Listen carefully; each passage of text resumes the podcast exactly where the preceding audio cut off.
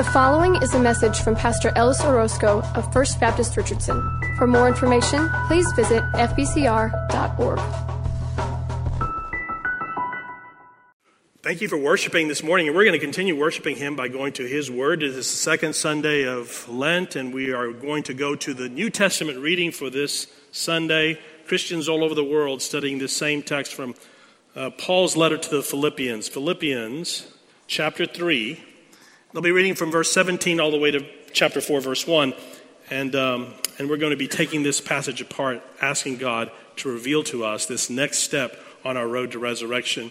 And this is what the Word of God says. The Apostle Paul, writing to the Christians he loves, says, Join together in following my example, brothers and sisters. And, and just as you have us as a model, keep your eyes on those who live as we do. For as I have often told you before, and now tell you again, even with tears, many live as enemies of the cross of Christ. Their destiny is destruction, their God is their stomach, and their glory is in their shame. Their mind is set on earthly things, but our citizenship is in heaven.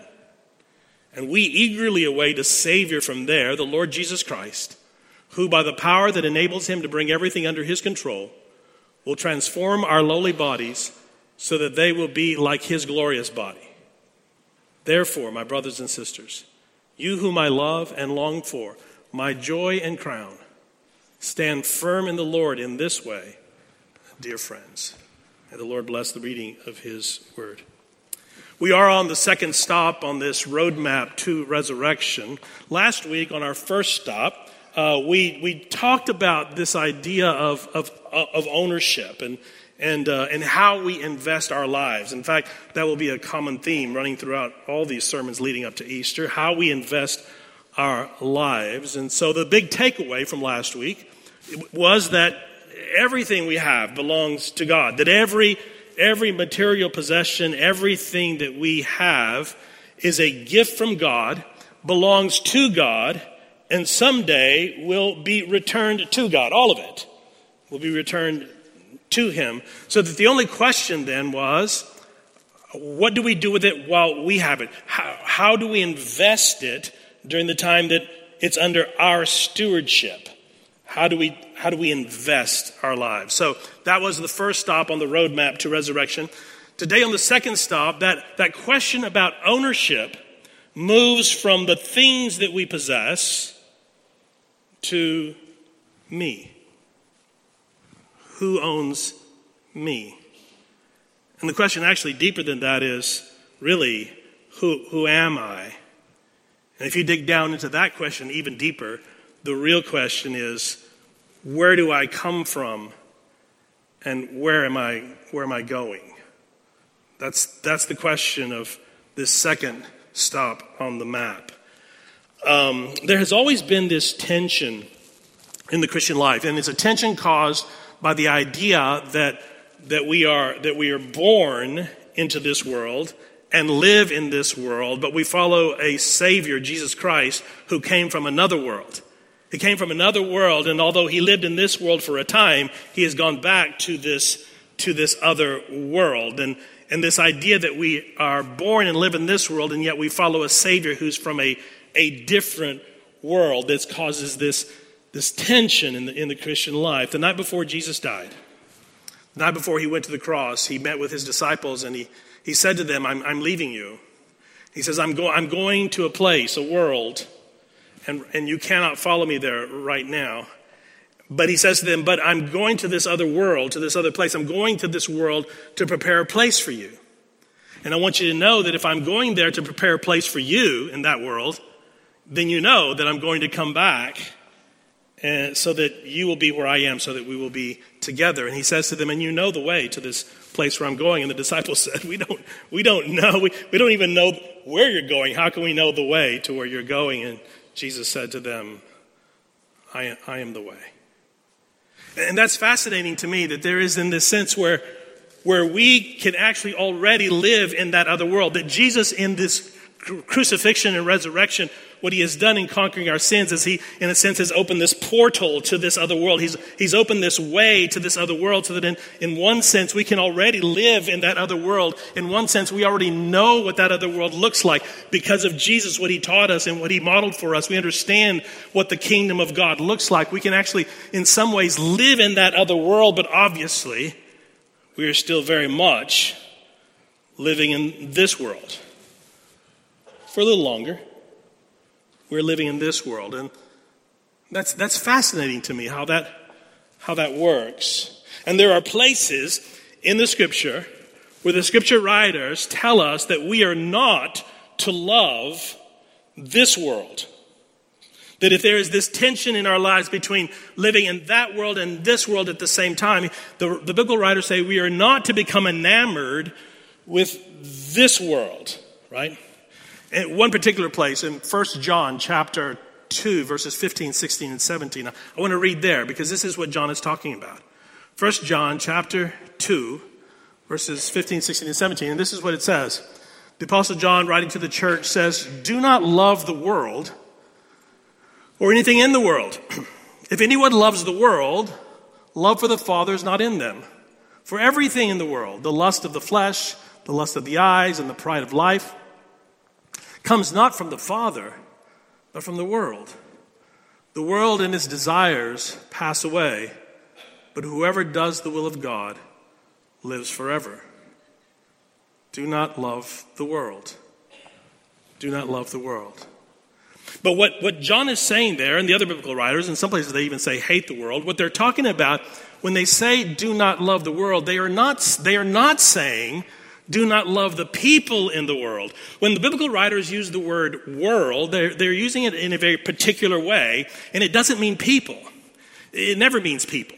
When they talk about the world, when they use that word, what it means is this, this world system, this world perspective, this this world way of viewing life, this, this world definition of what life looks like and what life is. He says that's what you're to, to not become enamored with because it is broken and fractured by sin and death and pain and suffering and evil.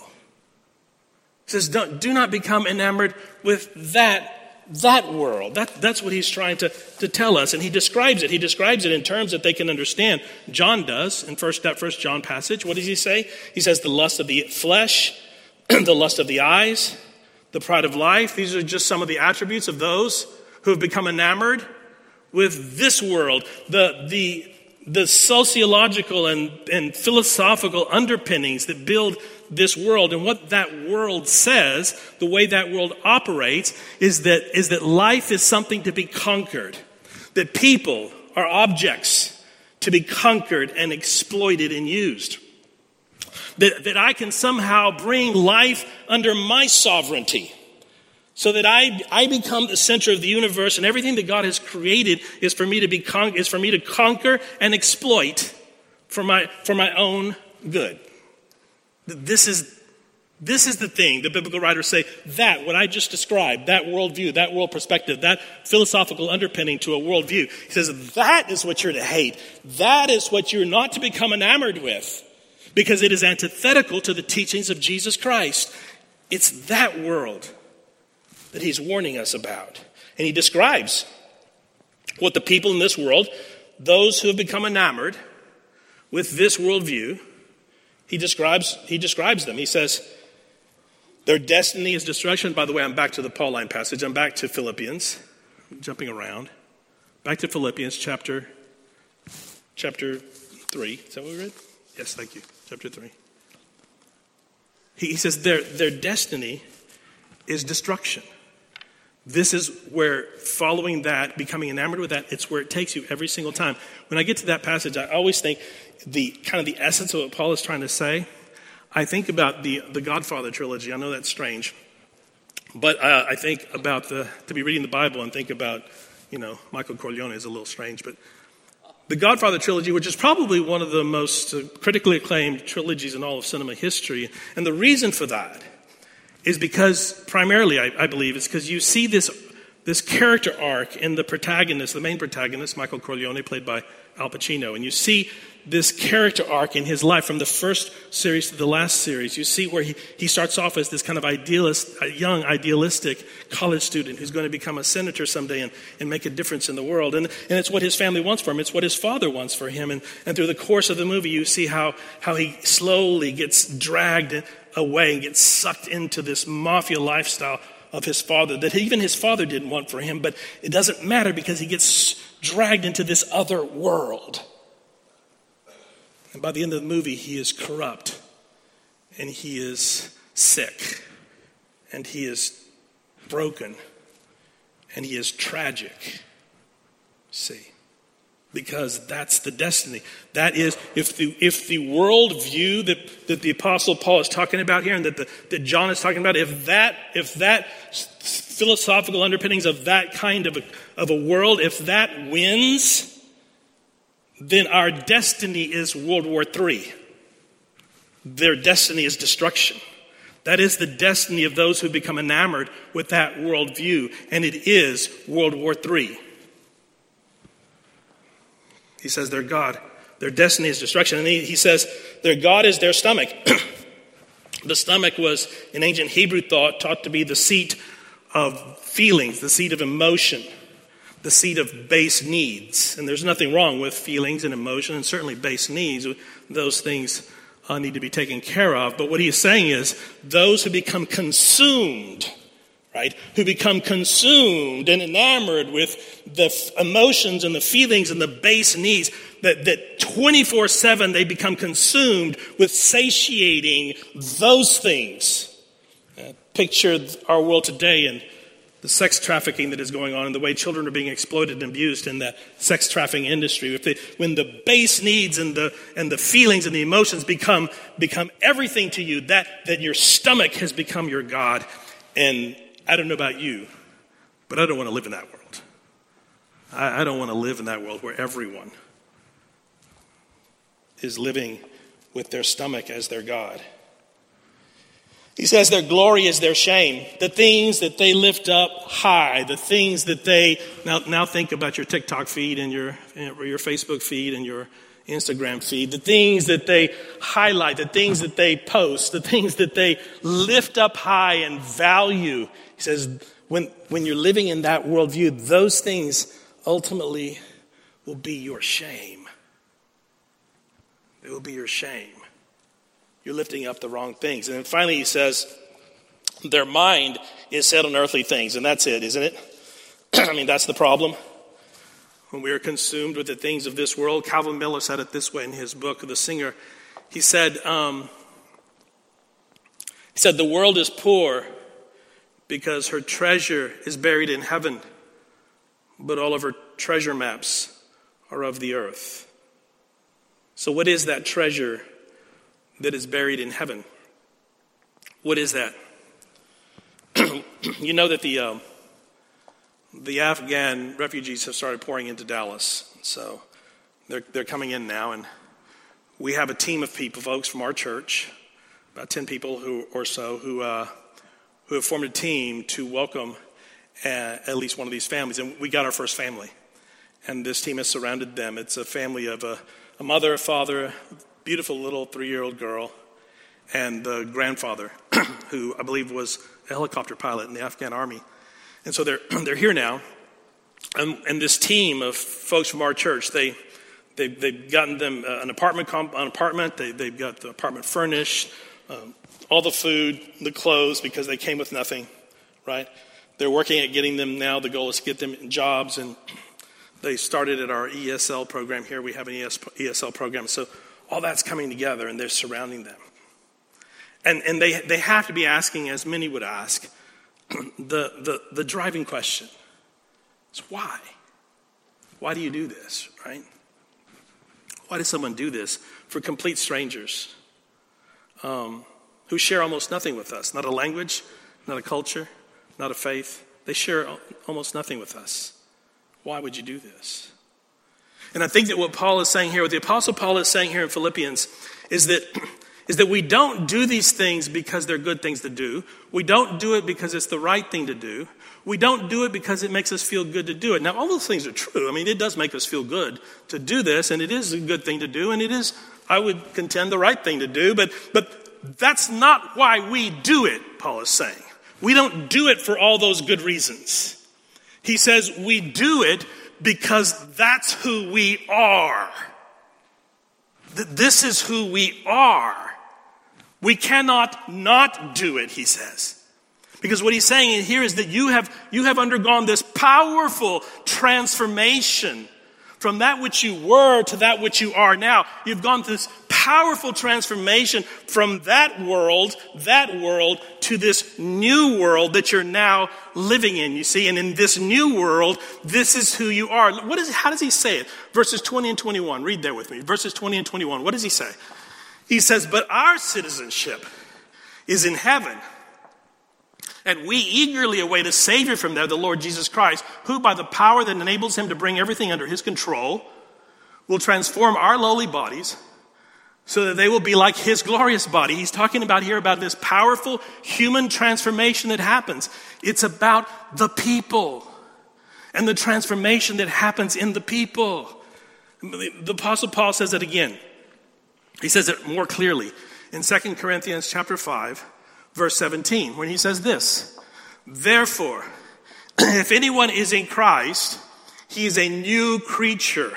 The old things passed away, behold, new things have come. You are a new kind of living being. You were this kind of creature before Jesus, and now he has transformed you into a different kind of human being, a different kind of creature, an otherworldly creature. That's what you are right now. You're an otherworldly kind of creature, and that's what he has done in your heart. And, and it's about personal, powerful transformation in the lives of people. What does Paul say at the very end of this section? His summarizing line.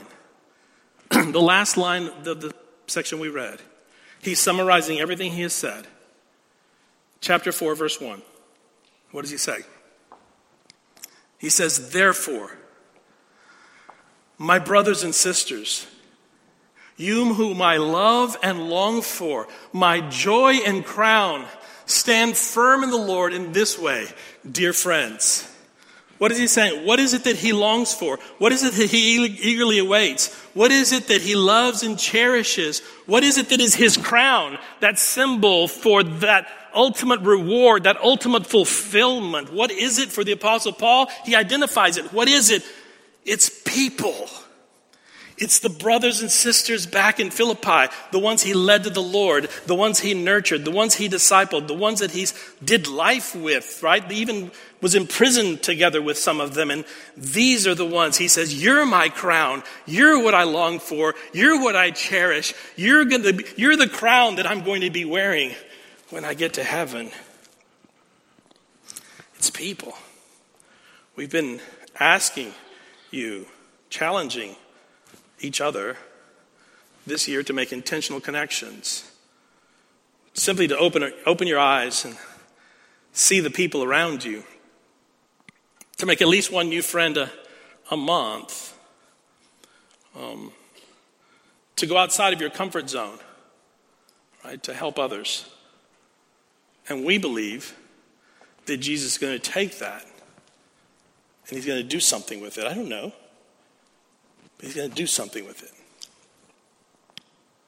So, most of you know that my wife Priscilla teaches ESL in North Junior High here in the Richardson School District. That's English as a second language. And so the kids that land in her classroom in particular are kids mostly who just got here to the United States, mostly from Latin America. Um, and uh, they come in and you can see you can see it in their, in their little eyes uh, they're just trying to survive, right?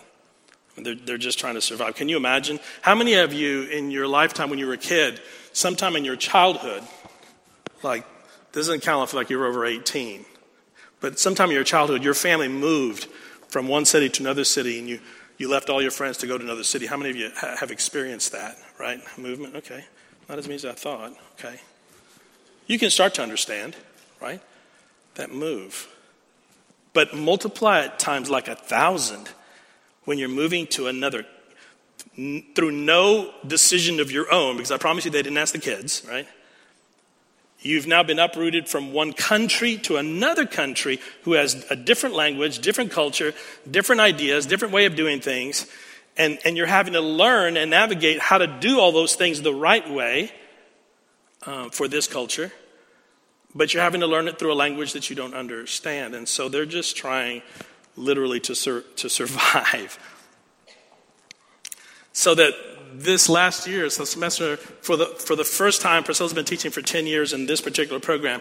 And for the first time at this school in 10 years, one of her little boys made the basketball team. For the first time ever. Right, he made the basketball team. Leonardo. He's playing basketball. Um, this is big. And, and, and more recently, one of the little girls in her class who's only been here from Mexico for maybe a few months. And she just halfway kiddingly, um, jokingly, talked about wanting to be a cheerleader, uh, which, you know, I mean, first of all, it costs $400 just to, for the equipment and so forth. And $400 isn't a lot of money unless you don't have it, then it might as well be $10,000, right? If you don't have it. And then it was. Um, also, there's the little fact that she's never cheered in her life. Um, there are 20 spots to fill 35 little girls going after 20 spots, and half of these girls have been in cheers since they were three years old. And there's this little girl from Mexico. She's never even jumped off the ground to cheer once. Uh, but Priscilla encourages us to try, right? Because here's the deal that research shows, and we know statistically speaking, research absolutely shows that if a child will get involved in extracurricular activities in school, that they not only A, do better, they make better grades in school, but they also, the, the, the percentage chance of them finishing school rises like crazy. By the time I got to senior high, I didn't care about school. I cared about tra- football, track, and, cheerleaders, not wanting to be one, but wanting to. That, that, that's why I went to school. I did the work so I could play football right? No pass, no play. I did the work so I could play football. So, so research shows that you'll, you'll stay. So this is why it becomes important. You understand that in 10 years of teaching, only one little boy has entered into this world. This world, it's a different world and a difficult world for them to navigate. So Priscilla went with this little girl to all the little meetings to translate for her because she doesn't understand what they're saying. And the first meeting where she saw all these pretty little girls coming out for cheerleading, right? Doing their tumbles and everything. And, and she said to Priscilla, she said, Well, maybe it's good for me to try out this year. So even if I don't make it, maybe I'll make it next year. And you can already see uh, a defeated little girl going into this, right? And um, so we, we did. We didn't have much time, so we just had one day. And so in that one day, we called in uh, we called in our cheerleading experts. The, um, this is uh, Ivy Lassiter and her sister, uh, her sister um, Kendall, right? They were little cheerleaders. They come from a cheerleading family. I figured their parents were cheerleaders at Auburn. I mean, come on, they have to know about cheerleading, right? Because this little girl knows nothing about cheerleading, and Priscilla knows next to nothing about cheerleading, right? So we brought in the experts, and they spent an hour and a half with her one afternoon graciously. And then she went do you understand the courage it takes to get onto that gym floor when you're a child who's just trying to survive? Right? I mean, she's not going to make it.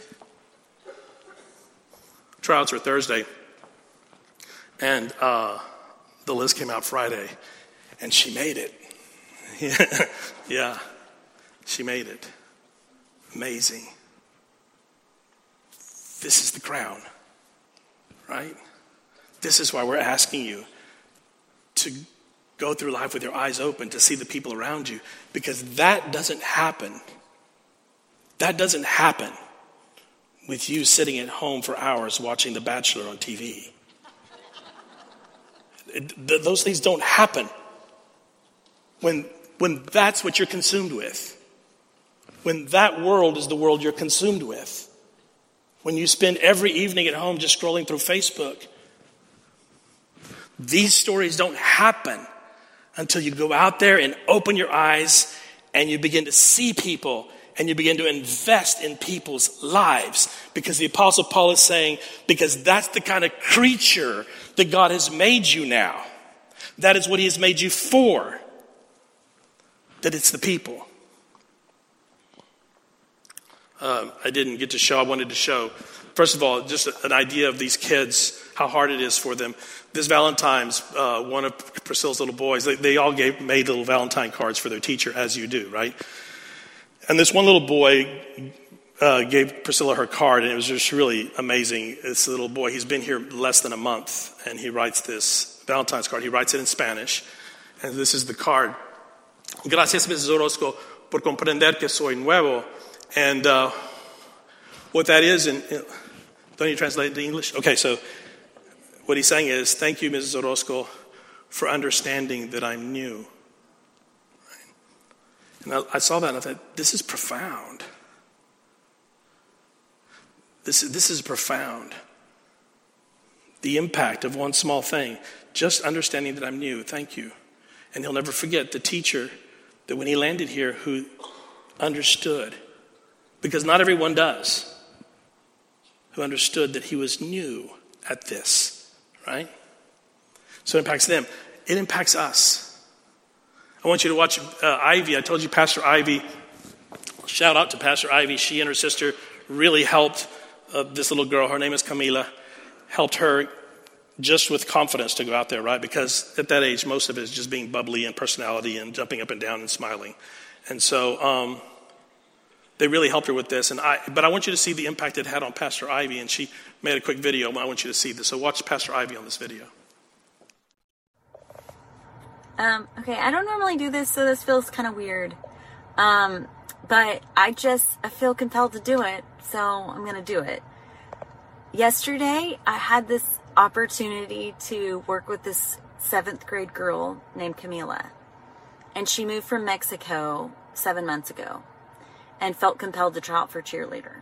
And so her teacher, um, her ESL teacher, found out about this and went to all the parent meetings, went to all the little tryout clinics to help Camila go after this dream. And so yesterday, when I found out found out about this, I was like, well, I was a cheerleader in eighth and ninth grade. That makes me far from a professional. Um, and I wasn't the best one on the squad to begin with, but like I can do something and, and see if I can help her with her motions. And so um, and then I recruited my other favorite cheerleader, my sister. So Kendall and I worked with Camila for like an hour and a half yesterday, like perfecting motions and all of that. And man, that girl, she has natural ability for one. Um, she has incredible work ethic. And mostly she has like remarkable courage. And I just, I don't know, like, I just think, wow, like to move to a new country, not know the language, and to go after this, man, like, and so, I, y'all, I cannot stop thinking about her. I'm just like thinking about her sitting in class, in her classes, like that nervous feeling of these tryouts that are going to happen today at four. And so I just keep praying for her and that she would, like, heaven would break through. Um, and that she would feel confident and feel bold about it. Um, and that her tryouts today at four, she would go in and feel great about what she did, you know? And so I I feel compelled to post this and maybe if you're watching, you also would pray for her and we just get this little army of prayer warriors praying for Camila for her cheerleading tryouts.